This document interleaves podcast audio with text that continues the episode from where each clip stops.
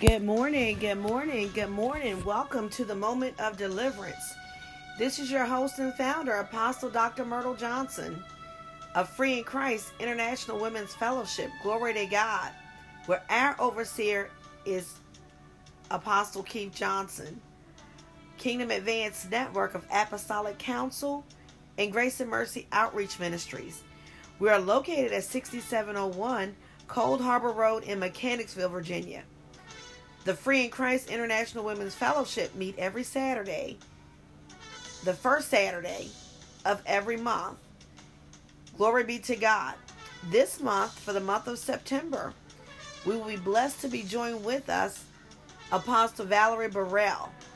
Come on out, share with others as we learn how to roar. Glory be to God. We are super excited to have her with us on this upcoming month on this morning. Glory to God. Thank you for joining in, whether you are driving down the road in your vehicle, whether you're in your office, whether you are at home, regardless of where you are on this morning. Thank you for joining in. Hallelujah. I will be talking to you on this morning about what is the significance of using different postures in prayer and understanding the postures of prayer. Let your posture express the attitude of your heart. Glory to God. In the biblical accounts of prayer, many postures are described. Abraham fell upon his face before the Lord. You can read about that in Genesis 17, verse 3, and also 17. Moses prayed with his hands outstretched. Exodus 9, 27 through 29. King Solomon knelt in prayer. 1 Kings 8 54. Jesus prayed looking up to heaven. Mark 6 41, John 11 41, and John 17 and 1. Communication with God does not require a certain physical position, but postures do give expression of the attitude of our heart. Even when we look at the eight different postures of prayer, it's discussed with their symbolism. We will see how it relates to the Beatitudes Jesus presented in the Sermon on the Mount in the book of Matthew, chapter 5, verse 3 through 12. It says, Blessed are the poor in spirit, for theirs is the kingdom of heaven. Blessed are they that mourn, for they shall be comforted. Blessed are the meek, for they shall inherit the earth. Blessed are they which do hunger and thirst after righteousness, for they shall be filled. Blessed are the merciful, for they shall obtain mercy. Blessed are the pure in heart, for they shall see God. Blessed are the peacemakers, for they shall be called the children of God. Blessed are they which are persecuted for righteous sake, for theirs is the kingdom of heaven. Blessed are ye when men shall revile you and persecute you, and shall say all manner of evil against you falsely for my sake. Rejoice and be exceedingly glad, for great is your reward in heaven. For so persecuted they the prophets which were before you. First, we're going to look at lying prostrate before God. No position symbolizes humility more than being on our faces before God. This position of prayer demonstrates the beatitude of being poor in spirit. When Jesus described himself, he said he was meek and lowly in heart. Matthew 11 29. A wise way to begin each day is to get on our faces before God and acknowledge our unworthiness, inadequacy, and inability to accomplish His will. We should ask for His mercy, trusting that His strength and goodness will sustain us throughout the day. Lying prostrate before God expresses the following attitudes. One, it acknowledges our total unworthiness. It recognizes our need of God's mercy, and it is a right response to a serious crisis. Then there is kneeling before God. When we repent of our sins, we appeal to the Lord for his mercy and forgiveness. Kneeling before the Lord is a symbol of the heart attitude we should have to make such a petition. It reflects the beatitude of our mourning over sin and expresses the following attitudes. One, it acknowledges the lordship of Jesus Christ. Two, it is a sign of earnest appeal. And three, it is a sign of personal humility. The third posture is bowing before the Lord. One who bows before God conveys an attitude of honor, gratitude, and faith, acknowledging that all things come from his hand. When Job suffered great losses, he bowed down to the ground.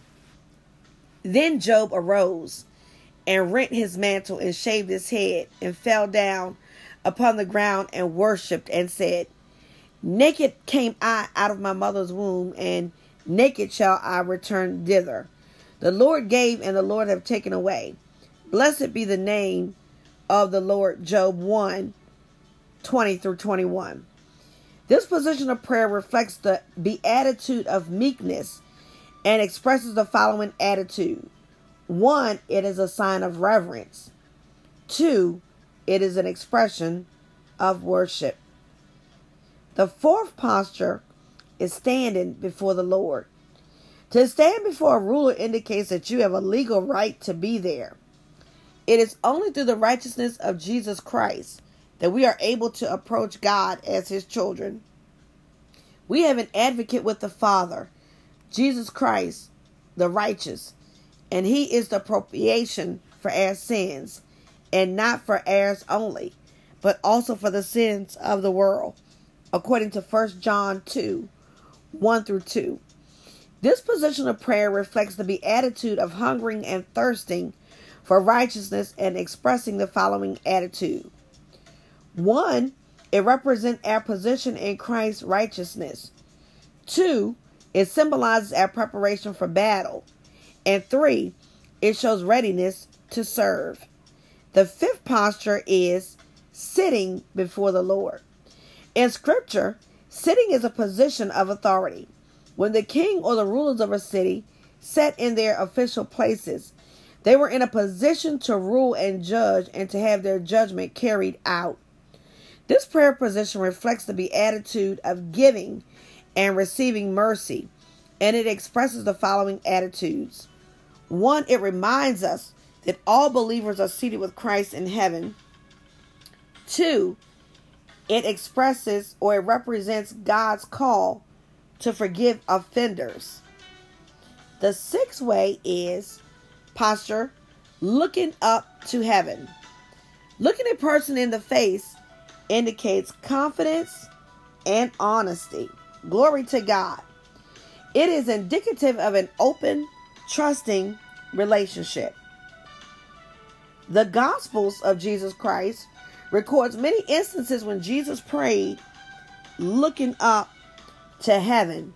This position of prayer reflects the beatitude of being pure in heart and expresses the following attitude. It demonstrates one, where our help comes from. Two, it displays confident faith. Three, it indicates immediate fellowship with God. The seventh posture is stretching forth the arm. Stretching forth the arm. The Apostle Paul wrote to Timothy, I exhort, therefore, that first of all, supplication, prayers, intercessions, and giving of thanks be made for all men, for kings, and for all that are in authority, that we may lead a quiet and peaceable life in all godliness and honesty. For this is good and acceptable in the sight of our God and our Savior, who will have all men to be saved and to come into the knowledge of truth. I will therefore that men pray everywhere, lifting up holy hands without wrath and doubting. That was First Timothy 2 1 through 4 and verse 8. In the scriptures, the outstretched arm was symbolic of seeking God's mercy and his blessing. This position of prayer reflects the beatitude of being a peacemaker and expresses the following attitudes. One, it appeals to God's sovereign power. Two, it reflects God's redeeming work of salvation. three, it demonstrates worship and petitions of God's blessing. The eighth one is leaping for joy. Rather than being discouraged and defeated by trials and persecutions, we are to rejoice and be exceedingly glad, according to Matthew 5 and 12. This phrase in the Greek indicates the outward action of leaping and skipping, an expression of great inward joy. This position of prayer reflects the beatitude of rejoicing in the midst of persecution and expressing the following attitudes. One, it displays absolute confidence in God's faithfulness. Two, it confirms that eternal things are our highest priority. Whatever posture you assume, prayer is an important part of our relationship with God. The Apostle Paul challenges us to be faithful in this discipline. Be careful for nothing, but in everything by prayer and supplication with thanksgiving, let your requests be made known unto God. And the peace of God, which passes all understanding, shall keep your hearts and minds through Christ Jesus, according to Philippians 4 6 through 7.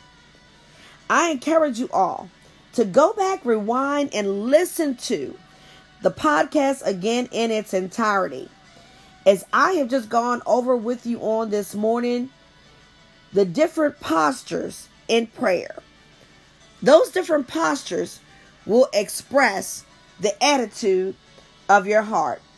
It is my prayer that even in this series that I've been doing on prayer, that your enlightenment has opened up even to a greater capacity, that you have a desire to seek the Lord in prayer even like never before. Once again, this is your host and founder, Apostle Dr. Myrtle Johnson. Join me right here on Anchor Podcasts on Tuesdays and on Thursdays. I encourage you Begin every day in prayer. Pray all throughout the day and then close the day out in prayer. Father, it is in Jesus' name that I pray on this morning that every listening ear, Father God, will be blessed. I pray now, God, that you would activate the anointing of prayer to just rest in their hearts, God, that they will know that they can come to you regardless of the state of life that they find themselves in, and that you will hear their prayers and that you will answer them according to your divine will. Father, I thank you for giving them breakthrough. I thank you for giving them healing. And I thank you for giving them deliverance and restoration. It is in Jesus' mighty name that I pray and I touch and agree with every listener that whatever that they are desiring from you on this morning, Father God, that you will bless them and that you will meet them right where they need to be met. Again, hashtag and share. Let others know about the moment of deliverance that they too can come on and be blessed. Until next time, have a fantastic day. And remember, that Jesus Christ is Lord to glory of God our Father.